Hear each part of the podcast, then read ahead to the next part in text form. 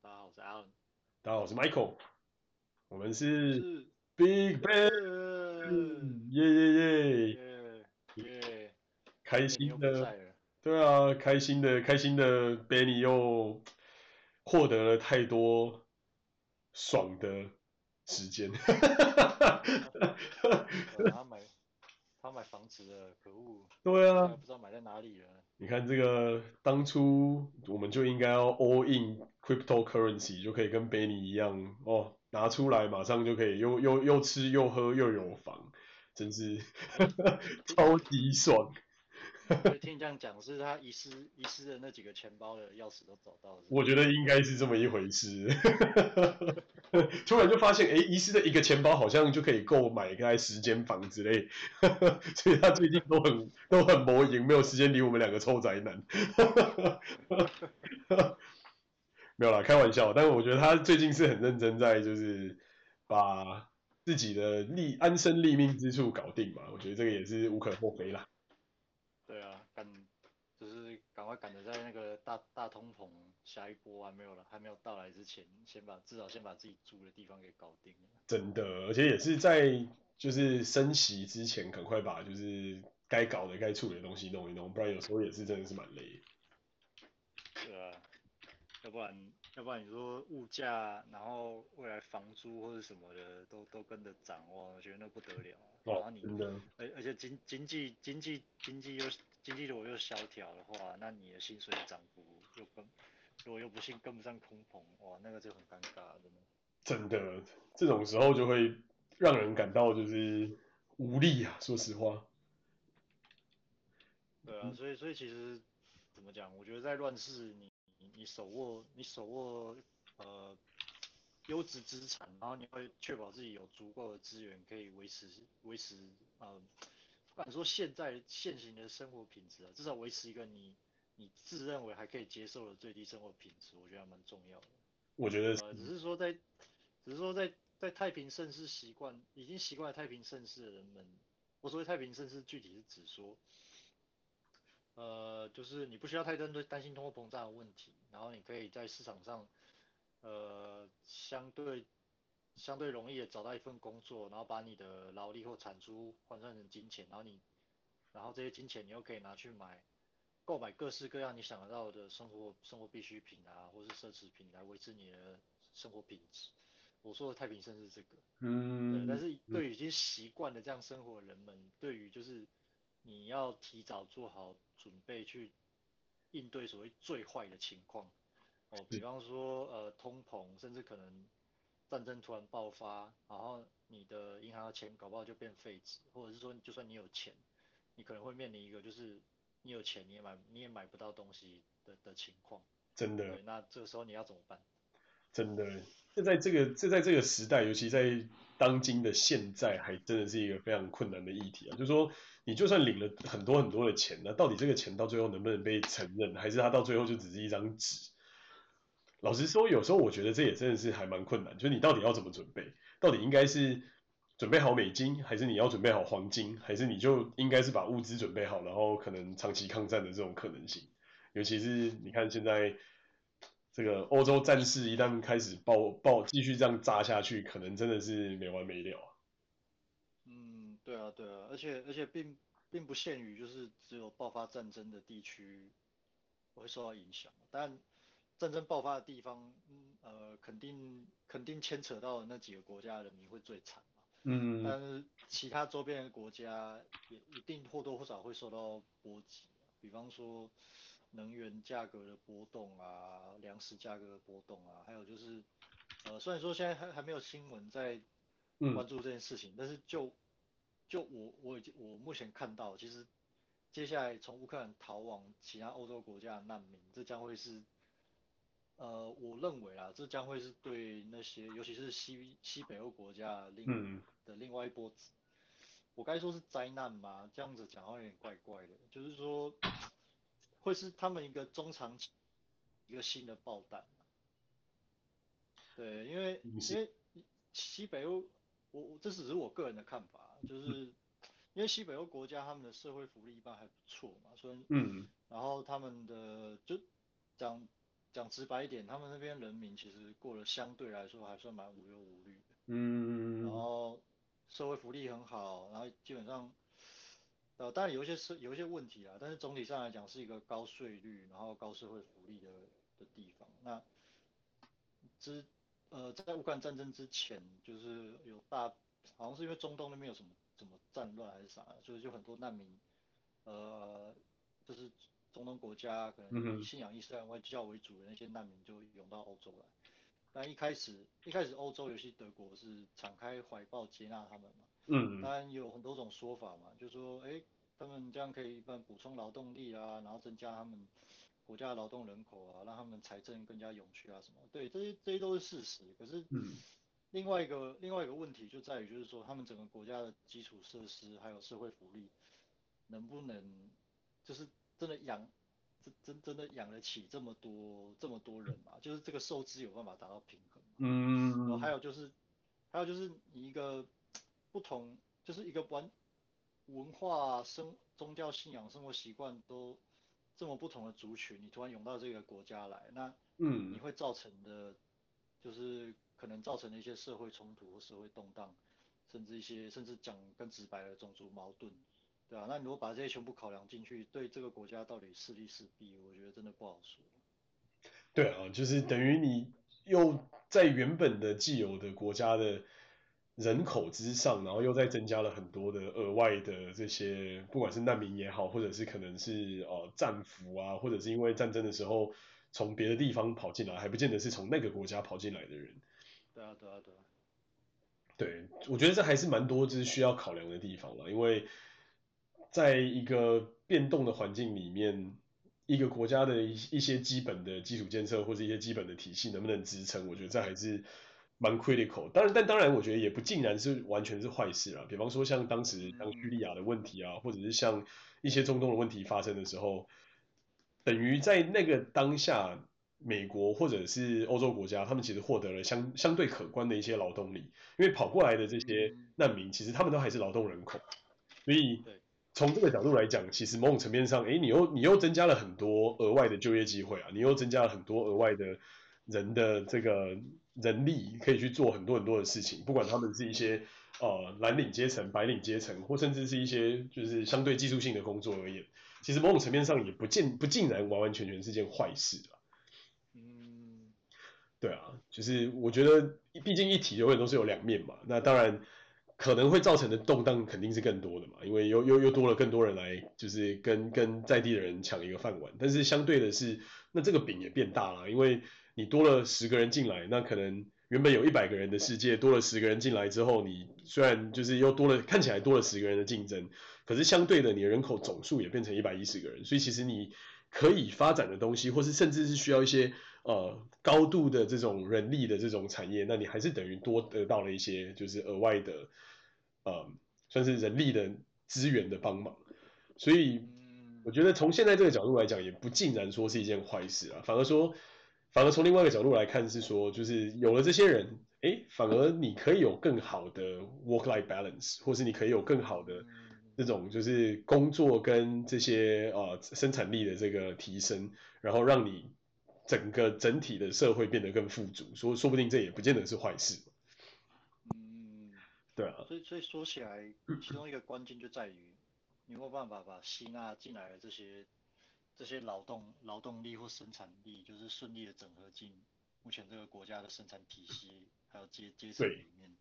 是，我觉得这个不要让他们变成，对，不要让他们变成就是只就是消耗国家社会福利的负担。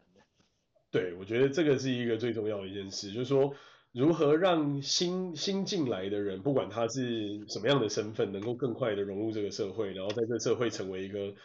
中坚分子。我觉得老实说，这个。从这个角度来看，这也这也正是为什么美国会强大的最主要原因嘛。因为美国本来就是世界各地的移民嘛。那难民，我觉得某种层面上也是移民的一种啊。因为他不见得代表他没有技术啊。他在他的原生国可能是医生，可能是老师，可能是护士，可能是工程师，可能是受受过高度知识、高度教育的这些人。只是因为他的国家遇到这个状况，所以他们没有办法，他必须要去做这些事。那某种层面上，我觉得如果我们能够让确定说，在这个国家的体制跟这个国家的环境都能够提升的话，那无常不见不不是一件好事嘛？就是从这个角度来讲说，哎，那你就等于多了很多很多很多新的人。那他第一个他会有食衣住行娱乐的要求，第二个他会有就是各式各样的这种劳动力的可能，所以等于你的需你的需求面，国家的内需也成长了，那国家的生产力本身也成长了。所以我觉得有时候从另外一个角度来看，其实这也是一件不错的一件事了。嗯，只是说他们的流动的过程，说实话是辛苦的，因为。谁能够预测到，就是自己的国家发生战事，然后你必须要被迫离开，然后从另外一个全新的地方卷土重来。那这个，我想应该大部分的人也都不希望嘛。嗯，对啊，但如果是怎么讲呢？如果是因为因为你说移民，它还有分不同的不同的层次啊，就是说你你是。你这个国家目前的政策是主要是吸引所谓呃高教育素质或者是中中中高技术中高技术需求的那种人力的话，那你刚说那种呃你说拉动呃拉动产业产业成长或是生产力，然后把呃把市场做大，这个效果看起来是会比较明显的。可是如果说你今天进来的是呃中低层的劳劳动力或劳动人口的话，嗯，那这个就会跟当本国当地的一些蓝领蓝领阶层，就是会造成一个利益上的冲突，嗯，对吧？比方说你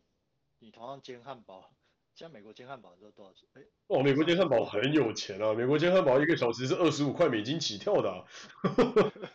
时薪一百台币啊。哦，那那我就假设，比方说现在德，我随便假设，我乱讲，就是说现在德国假设煎汉堡是也是二十五块美，一小时二十五块美金好了。那那对于对于目前现在市场现况的劳工来讲啊，那他他想要找一份煎汉堡工作不难，然后薪水哎还还还也还可以过得还不错的样子。嗯。可是如果说今天突然哎大量的就是一样可以做他这样工作的移民，然后突然从呃其他国家涌进来，嗯。那那你那。依照依照市就市场竞争变激烈，那这个这个工作这个技能看起来好像也没有这么的这么的难上手或是难以取代，那很快的这个煎汉堡的工作恐怕就不就就不会继续维持在二十五块。然后但是如果说对于一个比方说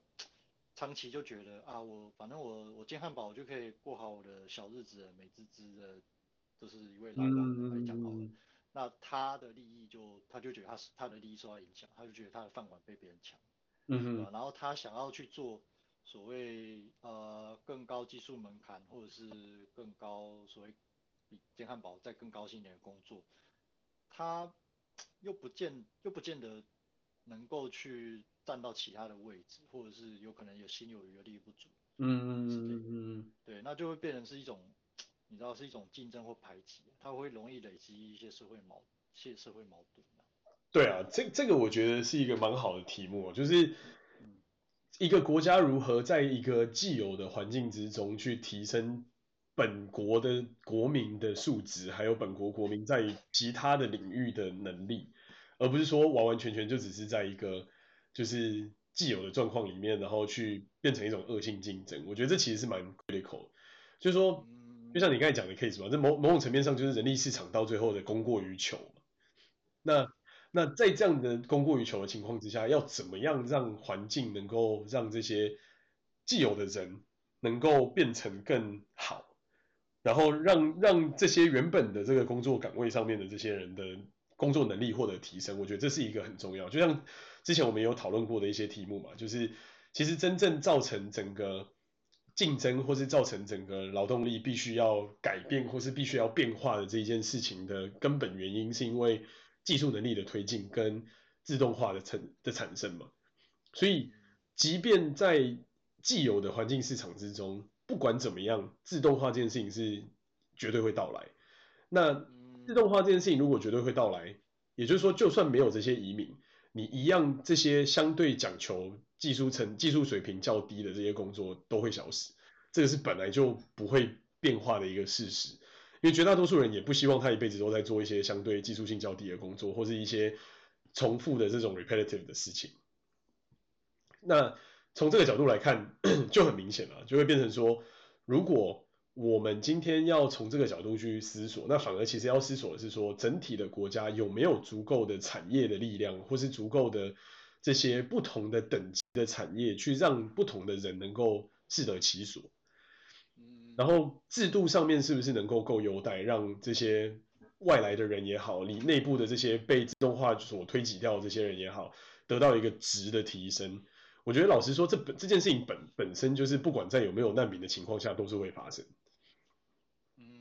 嗯，所以我觉得更根本的反而是提升教育跟提升普惠医疗的水平的存在，至少。让大部分的人都有更高的教育水平，这是第一个嘛，就是至少大家不会哦，就是在一个相对知识缺乏的情况之中生活，然后你至少也可以就是让大家可以用更更短的速度、更快的脚步去让所有人能都能够就是提升到就是更好的一个更好的一个层次，这是第一点。那第二点就是说普惠医疗，起码可以让大部分的人都能够获得相对较便宜的医疗水平。所以也看得出来很有趣啊，比方说像美国或是像日本的发展的状况，就是普惠医疗的发展到最后就是有很多 off the shelf 的这些成药，就是等于你不需要耗费医生的这种高度专业的技术去诊断一些相对比较细小的疾病，或是细小的这些比较没有什么太艺术性的病，然后你就可以在。一个相对比较容易的情况之下，让这些病都变好。比方说，你就啊买个止痛药啊，买个呃就是抗抗抗抗那个安剂啊，或者是买一个那种抗敏剂啊什么的。那这些这一些层面的体现，就是有很多在美国或在日本药妆店嘛，然后你可以有不错的成药可以取得，或者有不错的维他命跟补充品，那就可以让你的身体或者说让你的整体的这些人民的。基本素质可以有一个值的提升，所以我觉得这才是最根本的去改变它的一个最核心的一件事。嗯，对啊，那只是说从既有的人的这些心态上的调整，这个东西就相对比较困难，这就真的是一个需要不断的去跟人民沟通，或是不断的在提升这些人民自己本身的素质，才不会去造成这种。哦，外来对立啊，或是外来矛盾的这种问题，就有点像以前我们常听到那种种族歧视啊，或是各式各样各种歧视啊，关于啊环境的歧视也好，关于这个人的歧视也好，关于各种肤色的歧视也好，或是关于你来自不同地方的歧视，这种东西，说实话，歧视的产生都是因为对彼此的不了解嘛。那一旦彼此的了解都能够被被解，应该说不是说被解脱，就是被解除。被有更有效果、更有制度性的方式去教育的话，那我觉得这这种情况还是有办法改变。嗯，其实其实你你刚刚讲的这个所谓了解之后就不会有歧视，这关于这一点，其实我从我个人经验来说，我持保留的态度。因为 因为歧视这个东西怎么讲，我我觉得要看你怎么去定义这个词啊。但是、嗯、呃呃，我这样讲好了，假如说。我我我我只是说先先姑且先姑且我对你刚刚讲的这个话，嗯、先先做一个所谓初步的定义或假设好了，对，因为就是说假设你的你的假设是，一旦你了解了对方是怎么样的一个人，那你你预设就是说了解之后就双方就可以好好相处，甚至可以融打成一片，但是我必须告诉你，现实并不是这样，因为很多时候反而是。你了解对方之后，你发现啊，对方真的不适合跟你相处，或是你真的很讨厌对方的话，那请问这个时候要怎么办？那我认为一个比较文明的做法或者是想法是，呃，就是大家划分好界限，井水不要犯河水，我们维持一个表面上的礼貌和尊重，这样就好了。但是如果说，如果说一个国家的文化或者是制度，反而要强迫每一个人都要，我说的是强迫，我并不是说，我并不是说和乐融融是错的。但是如果说一个国家的文化制度，甚至是氛围，政治正确，是有一种类似强迫每个人都要啊、呃，你说完全的接纳、包容彼此、和乐融融，你中有我，那我我我反而会觉得这个是这个反而是一种邪恶，你知道吗？嗯，对啊，对对，就是等于强迫了个人自由意志的这个概念嘛，你的意思？对啊，嗯，对。那那其实这个这个例子我觉得也不难理解啊，就是说，呃，我先不要讲到国家那么大的城市，你就讲，嗯，发生在我们自己身边生活生活中的例子好了，嗯，就是之前我们有聊过嘛，就是我们也都活，我们活到这把岁数了，也也也不是没有见过什么什么样是，只是那种垃圾人嘛，嗯，你不能否认真的真的。你不能否认，真的是有真真的是这世界上真的是存在有些人类，就是完全就是，是呃不过，但但你也可以你可以说就是我片面或者是偏执但至少从我的角度看，嗯、真的有些人不管你从什么角度，不管我怎么去看他，他这个人真的就是恶质就是恶意的。但我先不要讲，我先不要讲他的成因或起因是怎么样，有可能是他小时候悲惨的遭遇啊，或者是一些心灵创伤什么，whatever 我不管。但是目前目前看起来，他在这个社就是有些人在这个社会上，他他可能真的就不是那么的，你说就不是那么的 OK 啦，或者说从一个从一个文明或秩序的角度来看，对啊，对啊，那那对于这种人，你说要你说要矫正也好，你说要去教育改变他也好，就像你刚刚提到的，呃，就是长期的教育啊，要提升人们的那个技术水平，然后什么。这个这个事情不是没有可能发生的，可是如果说你要把它，可是从我自己对人对人性的观察来说啊，人是很难被改变的，除非他自己愿意改变。是，我我觉得。如果说你要把这么大规模的改变寄望在你说一个团体，甚至呃甚至国家，而且是可能你最好要在短时间内的成真，否则的话，技术发展的速度可能会超超过你的预期。那那我个人认为不是那么乐观啦，对，嗯，我觉得这确实是会有可能发生的一件事情，然后同时也是有这个有这个几率会有这种相对大规模的反扑，或者是相对大规模的这种反对的这种声浪出现，就有点像以前的世界里面，大家就会觉得哦，你是你是有日本你是有日本的血统，或是你是有这原住民的血统，然后就排挤你啊或什么之类，一直到后来。反而我觉得最我我觉得系统性的做法是有可能存在，但是他必须要做到一件事情，是他必须要完完全全的撇除对任何人的 preference，就是对任何一方的 preference，其实都是会造成你刚才所讲的这种问题的发生，就会有一种觉得哦，为什么那个就可以加分，为什么他是这样就可以做，那为什么我们就不行？那这反而会造成就是。更多的矛盾跟更多的系统上的一些冲突，因为大家就反而会觉得，哎，奇怪，你今天呃，就举刚才的例子，难民，你今天是难民，然后你反而可以加分上台大，那我我今天原生的居民，我在这里竟然不行，那那为什么？那这个东西反而会加剧冲突跟矛盾。但我觉得反而回到最根本，如果这个体系本来就是提供给所有的人一个 equal opportunity。所有的公立学校都是大家可以去的，所有的这些资源大家都是可以自由取得的。那后续你要能够自己的发展，基本上看自己的造化的情况下，反而我觉得你会遇到的这个冲突跟问题就相对少很多。你就不会说哦，一定会一定会怎么样？因为今天你到最后你自己不改变，到最后被社会所取代、所改变这件事情是一定会发生的嘛？这件事情本身就是定局。那我们在这个历史的洪流之中也看过嘛，很多拒绝改变的人，最后他们遇到的状况就是他们会停滞在某一个时空中，然后就没有办法再往下一步走。那你说我们能够改变他吗？很难，因为他们有自己的自我意识嘛，他们有自己的想法，他们有很多自己就是想做不想做的事。但是如果制度今天是鼓励他们改变，比方说制度如果今天提供了他们一些自由的创业机会，自由的。加入各种公司的机会，或者是在劳工的法案上面更加保护的劳工，让这些劳工在被改变的过程中，雇主他必须也要付出一定的社会责任或社会义务，那这个环境就一定会被改变了。比方说，如果今天每个雇主他要引进一台机器之前，他必须要提出十个员工的教育培训，让他们可以到下一个岗位去工作，那这种外部成本叠加到雇主身上的这种法案的。形情形，某种层面上就会让这些雇主被雇佣者可以得到一定程度的保护，而不是说他们到要被完完完全全的碾压之后才会结束。那同样的道理，如果今天这个公司它有一些基本的这些条件门槛的要求，是去保护这整个产业里面的，不管你是来来自哪里，不管是本国人，不管是外国人，不管你是难民，不管你是什么样的身份的人，他们都能够有共同的工作权利的时候，那就某种层面上呢，其实会得到相对好的反馈嘛。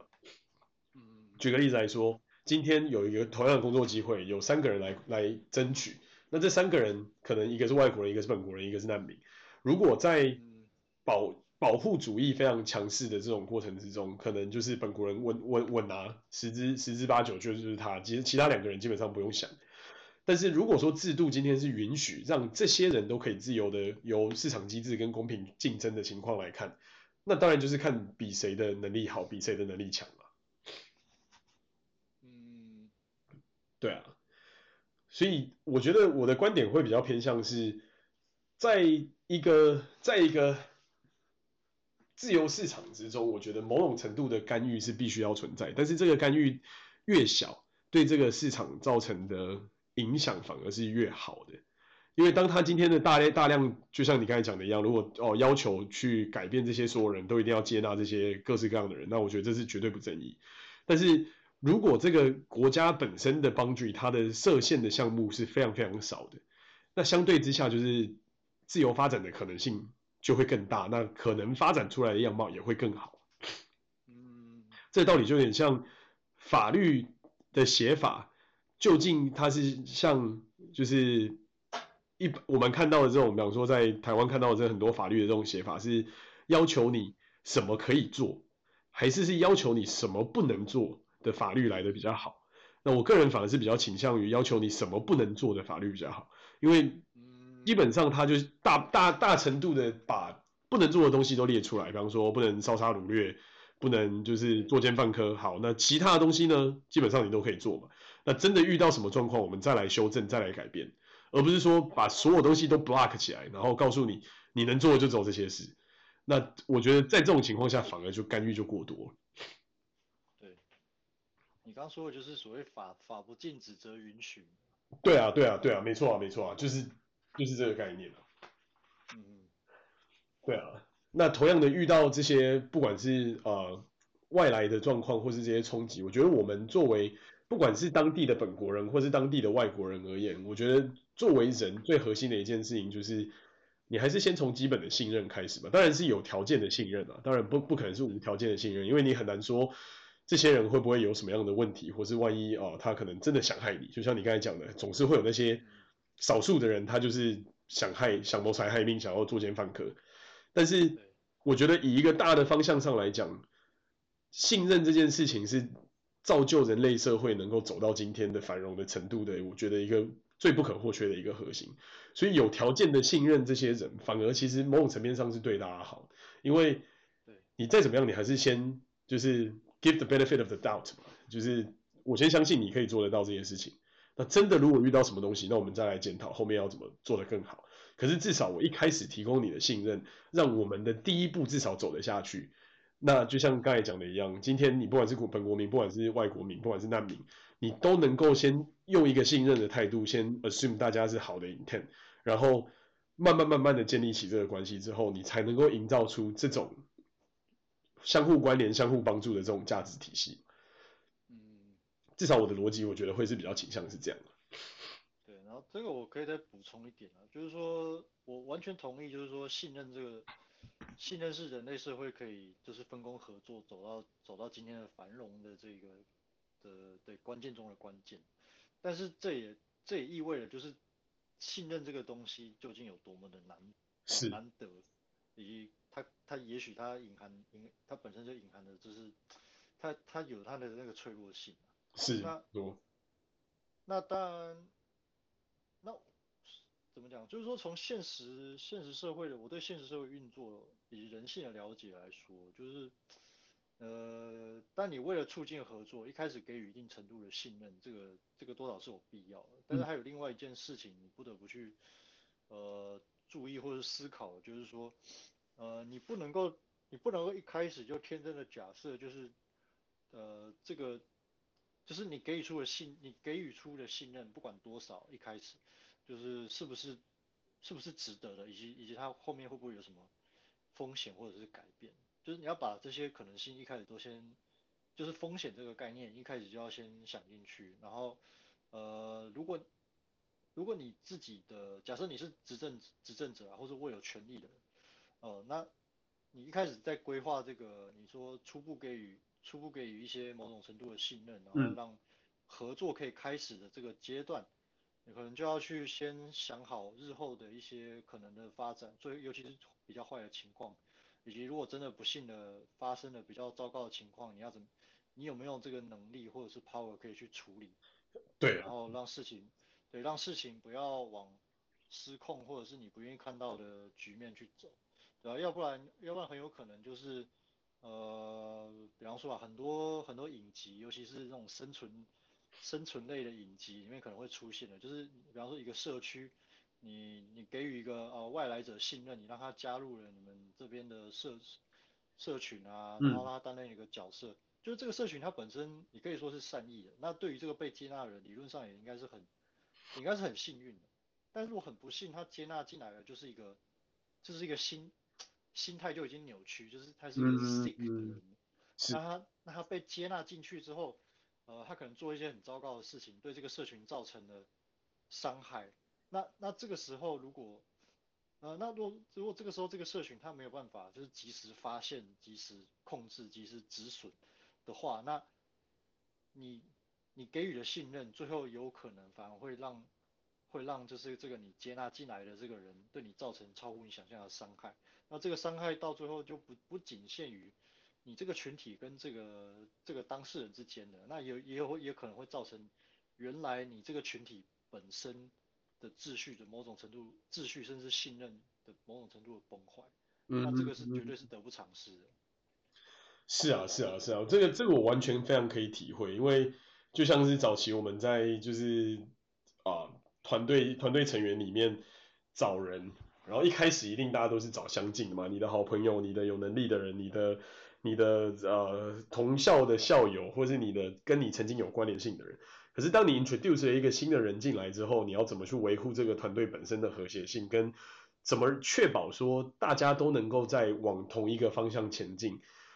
老实讲，我觉得在社会的 context 之下还是相对比较困难的，因为在公司或者在一个私人组织的这种情况之下，你还可以用一些，比方说。绩效啊，或者是用一些 KPI 去定夺说，今天这个进来的人要用什么样的方式去 prove themselves，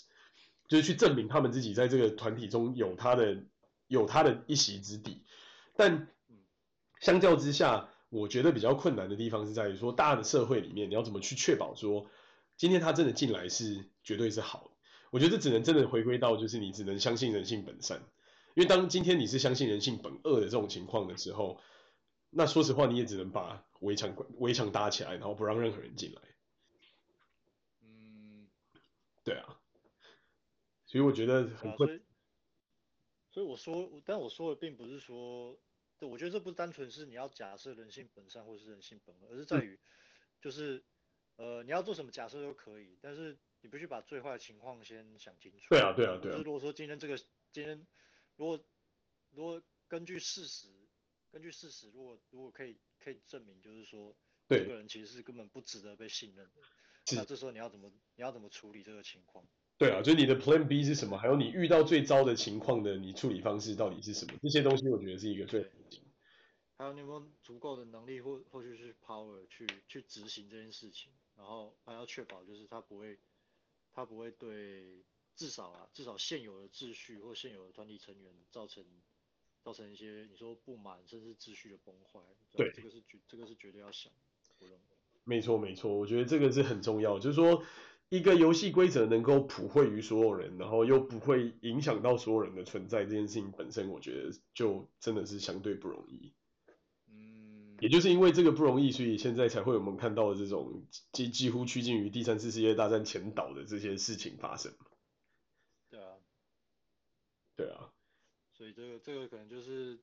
尤其对于尤其对于身处台湾的观众来说，我我觉得现在这个时局真的是怎么讲，不得不去深思一下。就是如果真的乱世哪一天降临到你的头上，呃，我先不要讲什么国家大义或者什么，就是说，就你就你作为一个普通人，一个普通普通老百姓来说，如果今天这个时代的一粒灰粒落到你的头上的话，你你你要打算，你你就是你自己有什么打算，以及就是你打算怎么样生存下去？嗯，或者是说你你是不是可以提早做一些什么准备，让这这里时代的灰不要落在你头上之类的？对啊，是，我觉得这个这个确实是很需要思考。我觉得首先最根本最根本的就是你还是得要把一些自己逃命或者自己需要存活的物资或者一些基本的东西都先做好嘛。我相信大部分人都做得到啦，就是至少你要存个一个礼拜两个礼拜的存粮或者是水这一类的这种。基基础的这种元件嘛，就是说至少遇到真正这种很糟糕、很惨恶的、很险恶的这种乱世的时候，还能够有一些抵抵抵挡的作用，至少你还活得下来嘛，这是一个最基本。那第二步，我觉得很核心的一件事情是要去思考你的 potential 的逃难的路线，或者说有没有一些啊、呃、真的可以保护你自己的地方。就假如真的有这种很凄惨、很险恶的状况发生的时候，有没有一个公共的呃避难所有没有一个这种？我觉得我知道台湾有很多这种，比方说台风啊，或者是地震的这种避难所。我真的是会强烈建议大家可以好好去查一查，你身边最近的这种避难空间到底在哪，然后你要怎么到达那个地方，然后怎么样去在你遇到这样的状况的当下，最短的时间内把你该准备的东西准备好，包含刚才提到的。啊、呃，食粮啊，这些安全的这种东西，生命安全的各式各样的这种基本的配备都准备好，然后逃到那个地方去，然后在那边重新开始一个你自己的新生活之类。我觉得这件这件事情是不管任何人都应该要好好就是熟悉的。对，对，那你说的是你说的是在在地的应应急处理吗？对对对对对，就是在地应急处理，因为。台湾有很多那种什么防空地下道啊，或者是一些呃地震避难中心啊，或者是一些这种消防警消的的基地，他们是可以给民众去做一个紧急的使用，或者是比方说像一些什么小学的礼堂的空间啊，或者是像那种公共公共的公家机关的这些办公室的呃地下室，都会有一些这种集会场所，他们是可以某种层面上作为一个紧急避难的紧急安置中心的存在。这个是很多人都不知道，但是我觉得是一个相当重要的一个一个基本啊。嗯，对啊，那当然，如果你住的地方本身地就有就有这种，比方说呃，可以作为防空避难所的地下室，那你就很不错嘛，你就是基本的物资准备准备，然后可以在那个地方做一个长期抗战的的一个的一个准备。那那你那你基本上你已经算是在这个嗯。遇到各种不管是天灾或人祸的时候，都已经有了大概六七成的呃起始的这种就是胜率了。嗯，对啊，所以我觉得这两点是我认为不管怎么样最重要。那当然第三点就是平平时你就要做好一些基本的训练，然后基本的这种呃体态啊体魄的一些。锻炼就是让你在遇到真正有这种状况的时候，你还是有一些基本的体力或者基本的一些工具可以让你使用，不管说是一些防身的器材也好，或者是一些你自己本身的个人素质能够去做到的事情，然后让你能够在至少遇到这样的状况，不至于那个当下你马上就缴械投降。嗯，对。对啊，然后还有就是怎么讲，趁趁你趁你年轻还有。还有机会的时候多，我我会建议多去一些不同的国家，累积一些不同的生活经验。然后呃，不光只是去旅游而已，你也可以顺便去那边体验一下，在那边生活或工作大概是怎么样。然后去甚至可以规划一下，如果哪一天呃你要来这边长期定居讨生活的话，就是你你第第一个就是你行不行，你可不可以接受它，就是你可以走多远。嗯对，但这不见得是代表说你未来一定要执行这个选项，但是至少至少多走走多转转，可以让你知道，哎，原来这个世界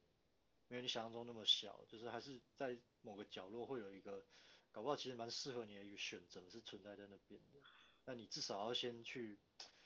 发现它，看到它，嗯，然后呃，不见得你现在就要就要做选择，也不见得你现在可以选择，但是你可以，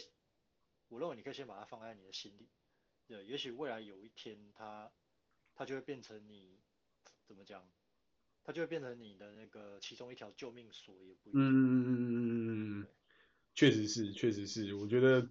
能够让自己有全球移动的能力也是蛮重要的一个开始啊，就是说至少不管遇到什么样的状况，你还有一些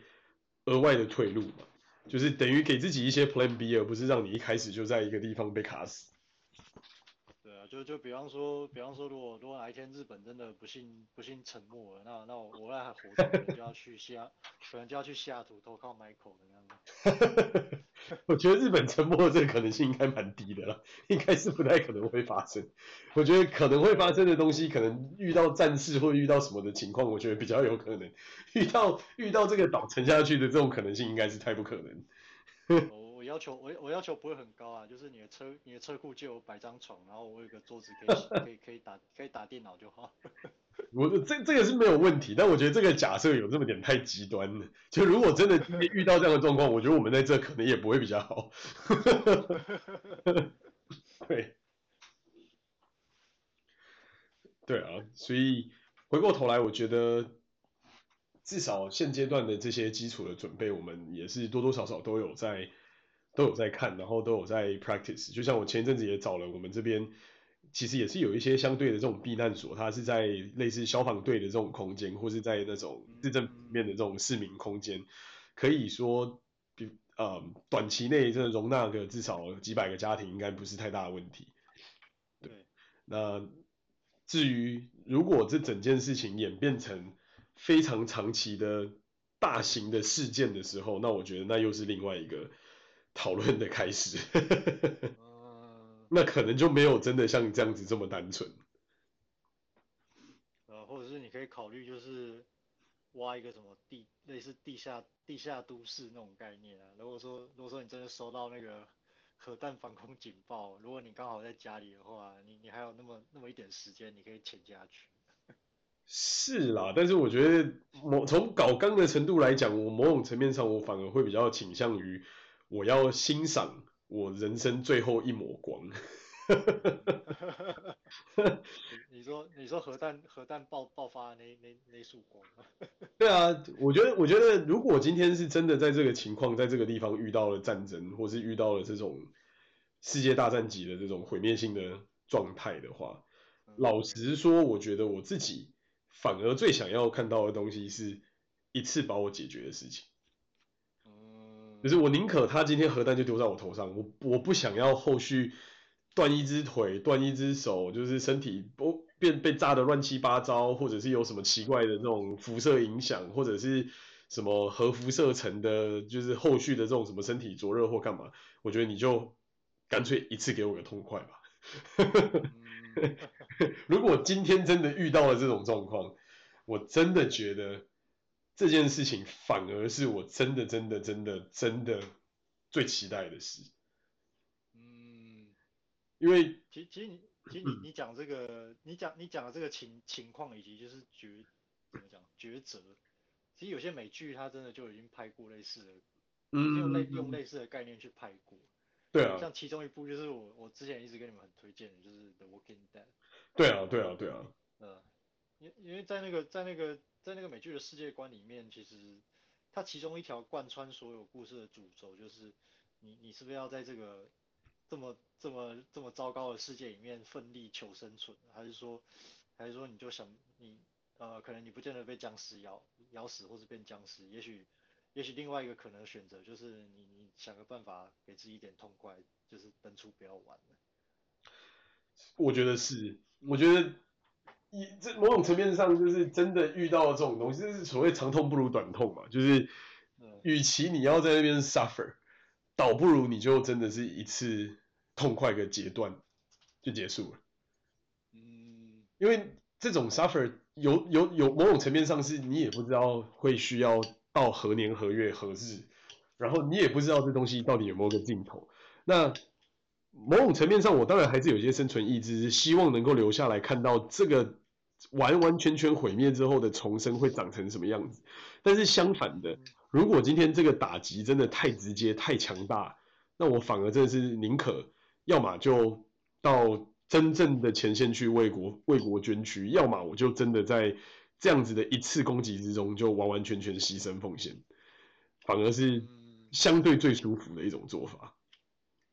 可是从从目前现在的情，应该说从目前的那种状况来看啊，如果说真的不幸发展到这个地步，恐怕恐怕你没得选。对，因为我所谓没得选是说，如果核弹真的刚好落在你头上，那你就你就是直接登出嘛，那这个不用讲。可是如果说不管有没有直接落在你头上，但是如果说你刚好就是你你就是那个没死的那一个，哦对啊，对那。对啊，那这个这个到底会是哪一个？所以你也你也不真的真的不好说。是，所以核心之核心的点就在于当初我们自己做的其中的一个决断，要搬到山里面的一个原因，也是因为觉得至少这个地方不是什么高战略价值或是经济价值的地方，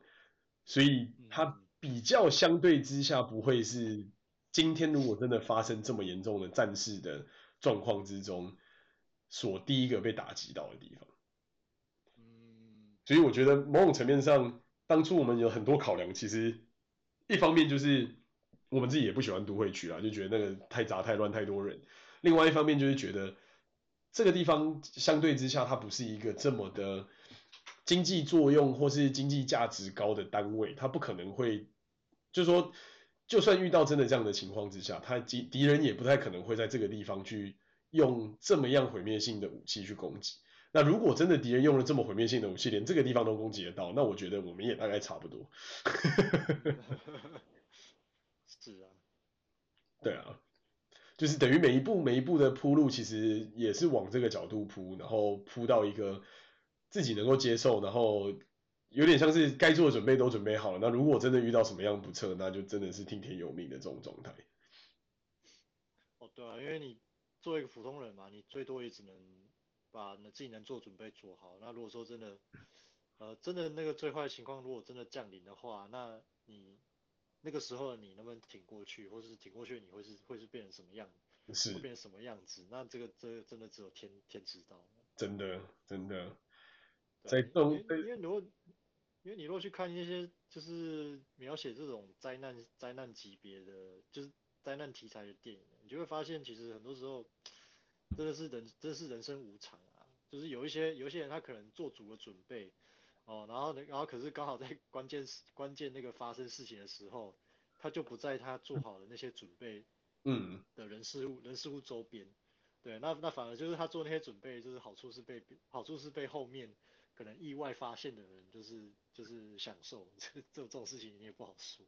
没有错，我觉得是，而且你从这些灾难的电影或是灾难的这种连续剧里面，你其实也看得到，其实一件很我觉得很核心的事啊，就是回到我们之前讨论到的，我认为某种层面上，人的一生的轨迹是某种层面的宿命论，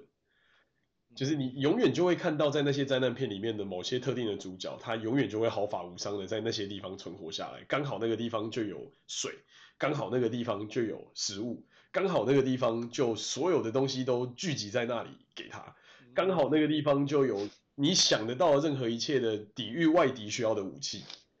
就是所有的一切就像是这么塞好了一样。那某种层面上，我觉得在人生之中也也有那么一点点的这种冥冥注定，就是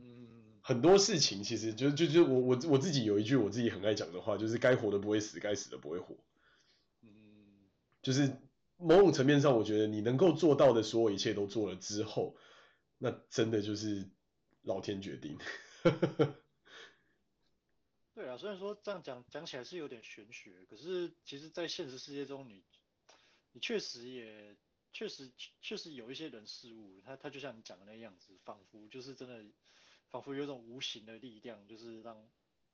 你说可以让他们活下去，或是保护着他们，这个有时候真的不好讲。对啊，可是。就举个例子来讲哈，比方说我自己在念、自己在读一些历史故事的时候，我常常有时候就会有些疑问，嗯，就是比方说，呃，比方说你说中中世纪的欧洲吧，那个时候的战场还是，呃，你说很多人要拿那个随发随发枪，然后在战场上一对一这样射，嗯，那个那种情况，其实是你要不是你上战场，你想不死，就是你就你如果不死，你想要不不受伤回来，恐怕是很困难。对啊，那那你说你说上战场断断断个手断断个脚或是残废啊什么，那个都很正常，因为都是肉肉身上阵。是啊。然后真刀真枪的这样打来打去的，那其实很容易伤亡啊，真的很容易伤亡。对啊，那那可是你会发现很神奇的发现，就是有一些。呃，你说有一些事后事后历史被事后历史认证为就是传奇般的英雄人物，比方说，呃，比方说拿破仑哈，嗯，那那个时候的那个时候的，呃，那个时候的他，如果是常常要带兵，就是在那那样的战场上，尤其是他他作为皇帝或是作为大将军，他他可能是要冲第一个的，嗯，可是他常年在沙场上征战这么久。他，你你不要，但受应该是受过伤啊，但是你要说完全就是完全没有残废，我觉得这个也蛮，我觉得这也蛮神奇耶，就是除了他是天选，嗯、除了他是天选之人之外，我想不到其他理由。是，我觉得是，这这这种这种有时候就是某种层面上的命中注定啊。对啊，就有时候事情很难讲啊，但是但是我觉得务实一点就是不要。不要太天真或是自恋的，就是想象自己是想象自己就理所当然会是那个被老天眷顾的人。对，你最好还是做一些比较坏的假设，然后去假设如果这些都没有的话，你可以做些什么准备，然后至少提升自己的存活几率。对啊，还有一句老话不就是讲说所谓天助自助者嘛？然后这个我觉得这也是我一个作用的，就很多事情你自己一定要先去经历或努力，你不要。你不要理所当然就觉得好像这个世界或者这个老天就欠你什么，然后就一定要怎对你对你怎样怎样啊，有什么特权啊，阿里不打的，就就仿佛你就是一个小孩子或者是居，然后老天爷就好像是你的父母，你就理所当然一定要照顾你一样。我觉得千万不要有这种想法。对啊，我觉得这真的是不要不要把任何你所得到一切当成是理所当然的得到，因为你所得得到理所当然的这一切，你也有可能理所当然的就失去这一切。所以，对啊，没错啊，没错啊，对啊。所以真的是必须要重新思考这一切到底是怎么一回事。对啊，对啊，就算就算就算今天今天你成功了，做成了某些事情，或者你达成了某些目标，嗯，呃，我觉得长远之道就是说，有时候就是你要你赢要你要你赢也要检讨自己自己到底是怎么赢的，它到底是可能真的是你幸运了，还是说你几分的努力加上几分的幸运了，就是。你心里要有底，就是知道说，哦，你今天如果你赢了，你胜利了，这个这个胜利是怎么来的？你心就是你要有个理性的检讨，怎么讲？你要有一个理性的认知，理性客观的认知啊，就是千万不要认为，千万不要就是陷入一种人性的弱点，就是说啊，我今天赢了，我今天成功了，那一定是我英明神武，我厉害，然后你就会就会形成一种，就是陷入一种自我肯定，甚至到自恋的循环，那直到有一天你犯下一个。可能你呃后果你完全无法承受的错误为止，你才可能就是从这一切被打，这这些幻觉中被打碎，然后再再那么有一点点醒过来。嗯嗯嗯嗯。但但失败也要检讨，成功我觉得也要检讨，就是你要对自己有一个清醒、相对清醒、客观的认知。是啊。就。对。我觉得是，就是了解自己到底。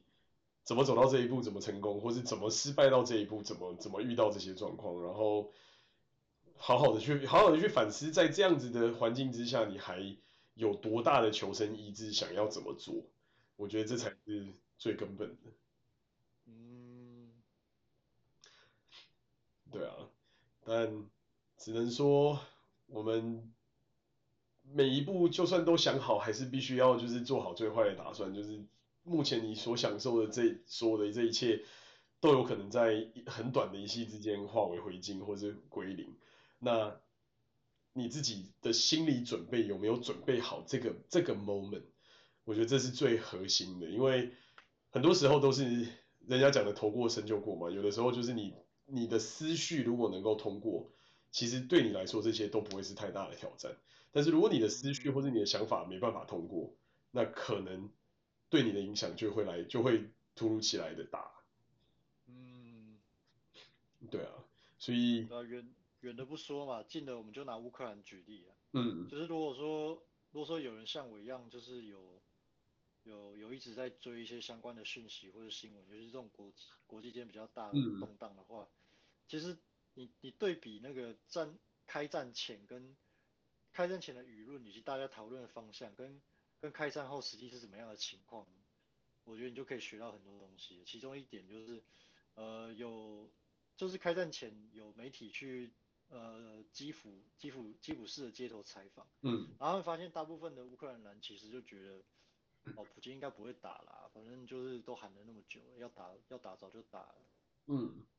对，其其实就其实他们。好像大部分人就已经，你可以说麻痹了还是怎样，他们就觉得啊，就是整天喊来喊去的，啊，应该也不会真的打吧，所以他们就觉得，呃，这样和和平的相对和平的日子可以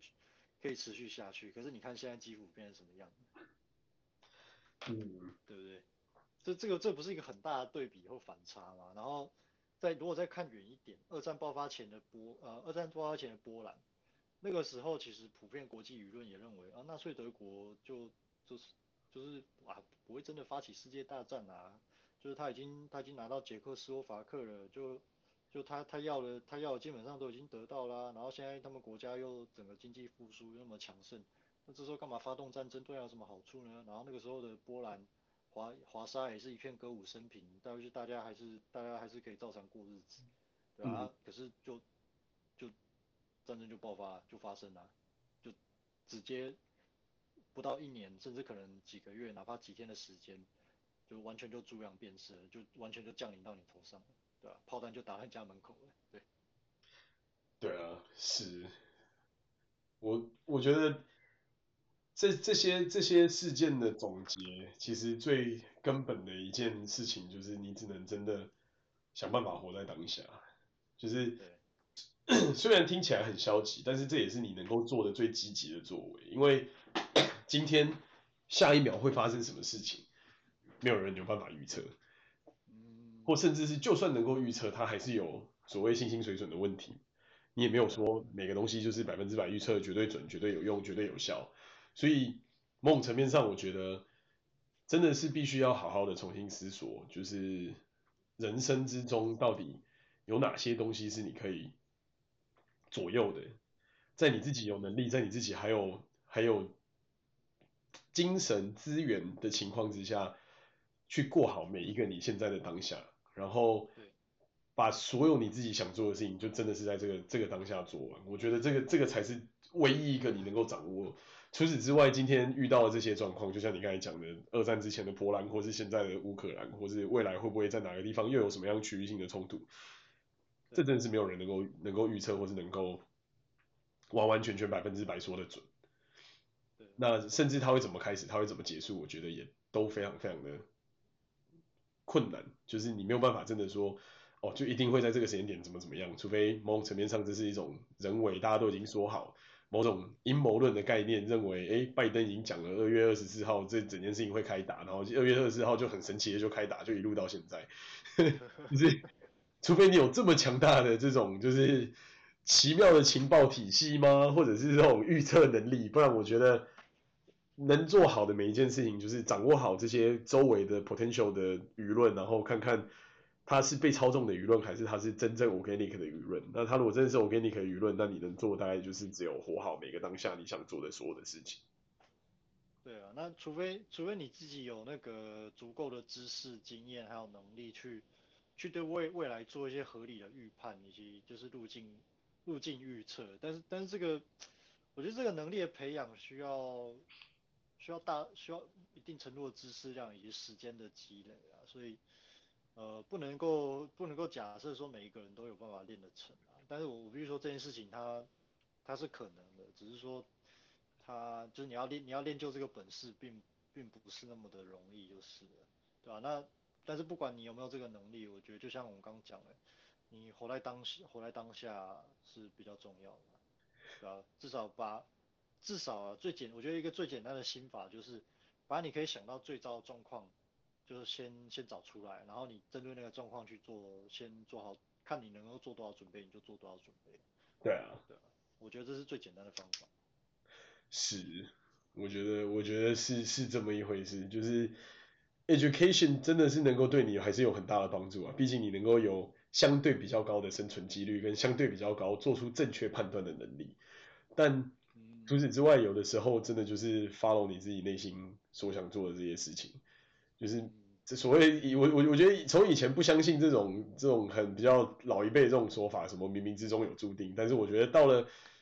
现在看了这么多这些有的没的事情。只会发现人类历史就是一直不断的在重演，然后真的某种层面上的冥冥之中有注定。对啊，真的是能够在那个当下，你不要后悔，把所有你该做的事情通通都做做一做一遍，让你能够好好的把这些事情都做好，不要有任何感觉的悔恨，我觉得就够了。就像你说，真的真的。很有高度的教育，很有高度的水平，甚至情报水准各式各样都非常强的这些人，这些历史人物也不犯就是存在嘛。就像你看丘吉尔之前的张伯伦，你说他是个低智商的人吗？不是啊。你说他是个低知识的人吗？也不是啊。你说他是个才人，但是他当时认为只要去跟德国讨论完，他们去吃掉了就是苏台德地区的这个环境之后。他们就会收手，然后他就很开心的去跟他们讨论了这件事情，然后就说哦，就是啊，希特勒要结束啦，我们已经获得了胜利啊，等等等，然后他就回到回到国家，然后非常高兴的拿着慕尼黑协定，认为这一切就是这样。然后过了不到几个月，整个捷克斯洛伐克就全部都被德国打爆。嗯就是我觉得，就算真的能够有这么强大的教育背景，你说英国首相在那个年代的影响力跟跟执行力，还有他的水平，绝对都不会是多差的存在。但是，就算做到这么严谨的判断，还是会有错误的时候。所以他在历史课本上永远会被大家拿出来讨论，说哦，就是他的绥靖政策，所以就是这个东西是没用。但是你在当下又怎么知道这是没用的呢？那换个，所以这个就这个就考验那个当当当事人的眼光啊。对啊，呃，不光是不光是教育教育知识背景而已，对啊，这这个考验当事人的的总体智慧跟眼光。所以我说这真的很困难，就像回过头来到现在的这个局势之下，你把一个疯子的所有想得到的金源全部断得一干二净，然后。各式各样的东西都买不了他的国家，各式各样的有的没的贸易通通不给他玩，然后开始退出相关的一些资源相关的合作。虽然说他们还是靠很多就是把呃天然气啊、石油卖到欧洲赚了不少钱，但是回过头来你去讨论这件事情，这不就像是如果今天你遇到一个校，然后你把这个校委逼到墙角，然后跟他讲说我要扒光你的衣服，我要剥你的皮，我要把你身上所有东西通通拿掉。那他会怎样？有的时候从人性的角度来讲，反而我觉得这才是最可怕的。当今天你把一个本来就是个穿着没有穿鞋的人逼到墙角，那他到最后就是我烂命一条跟你拼了。那这种时候会不会反而产生更浩劫性的结果？虽然我是没有办法就是预测得到，但是我觉得这种局势某种层面上只会有一种。我把你逼到墙角了，然后我就在这个在这个墙角里面的这个人，不管是好是坏，可能最后就一口气爆炸，可能最后想不开，好吧，反正老子也六十九岁了，我就跟这个世界一一一起自生自灭，然后所有的核弹头一起齐发，也不是不可能剧本的，对吧？虽然说我觉得人类还是多少有一些理性的成分存在啦，就是我相信。大部分的情况之下，理性的脑还是不会有办法在这么短期内把其他的这些控制单元所占据。但有的时候也真的是非常难讲了。历史的故事，历史的这些演进告诉了我们同样的同样的事情嘛。当时的日本认为我已经打下了整个亚洲的大江南北，全世界几乎就是如软烂之兵一样，让我这个大帝国这么简单的侵略，然后。当下就直接一群人鼓起勇气说：“那我们先来干爆美国吧。”即便当时的美国根本没有想要参与这件这整件事情的直接动力，即便当时的美国甚至如果在那样子的情况下不发生，我觉得美国都还不会这么快的干预。甚至那个当下可能讲难听一点，日本可能在这样子的情情况之下，可以占领整个中原大陆，甚至东南亚，甚至整个就是你想得到现在亚洲地区全部都变成大日本帝国的一部分。但就是在这种 moment 中的 moment，他们做了一个非常大胆的决定，认为再怎么样，美国一定会出手来干预某一天。所以我这个时间点我就先来跟他玩，然后结果一玩了之后，后面的故事我们就都知道了。讲难听点，真的是不自量力。是啊，所以某种层面上，我觉得遇遇到一些校委的这种不可预测性，当然是有可能会发生。但是你说我们就能够真的是凭一凭凭借一己之力去去完全预测出这件事情真的最有可能的发生的走向吗？我觉得有时候真的也是蛮困难的。是，对啊，只能说。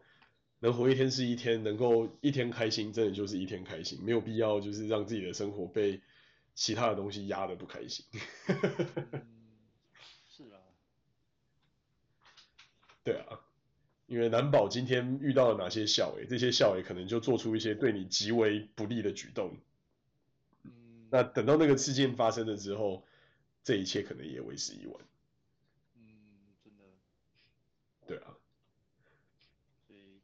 看清局势，趋利避害是很重要。我觉得是。